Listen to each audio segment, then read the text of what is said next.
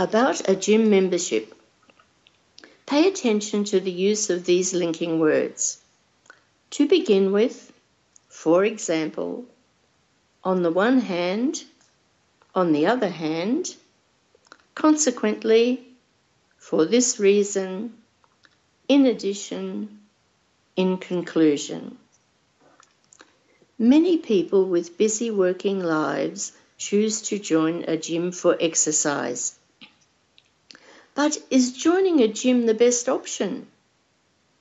People should be aware that there are both pros and cons to being a gym member.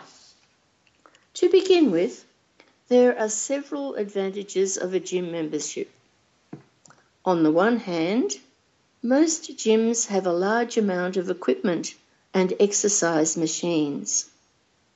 For example, gym members can choose to use equipment that exercises different parts of the body. Consequently, members can get an all body workout by using different equipment, which means exercising is not boring and repetitive. In addition, gyms have trained instructors. Not only do they give advice on exercise techniques, but they also help members achieve their fitness goals with proper diet information.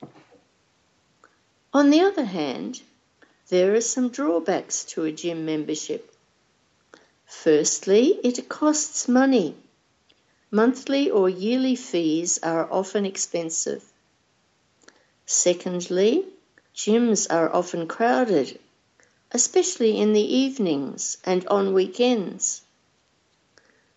For this reason, it is sometimes necessary to go to the gym at unsociable hours to avoid the queues for machines.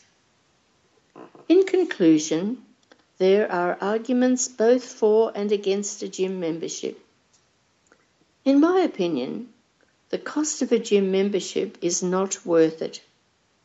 For those who want to exercise and keep fit, there are many free and more enjoyable options to choose from.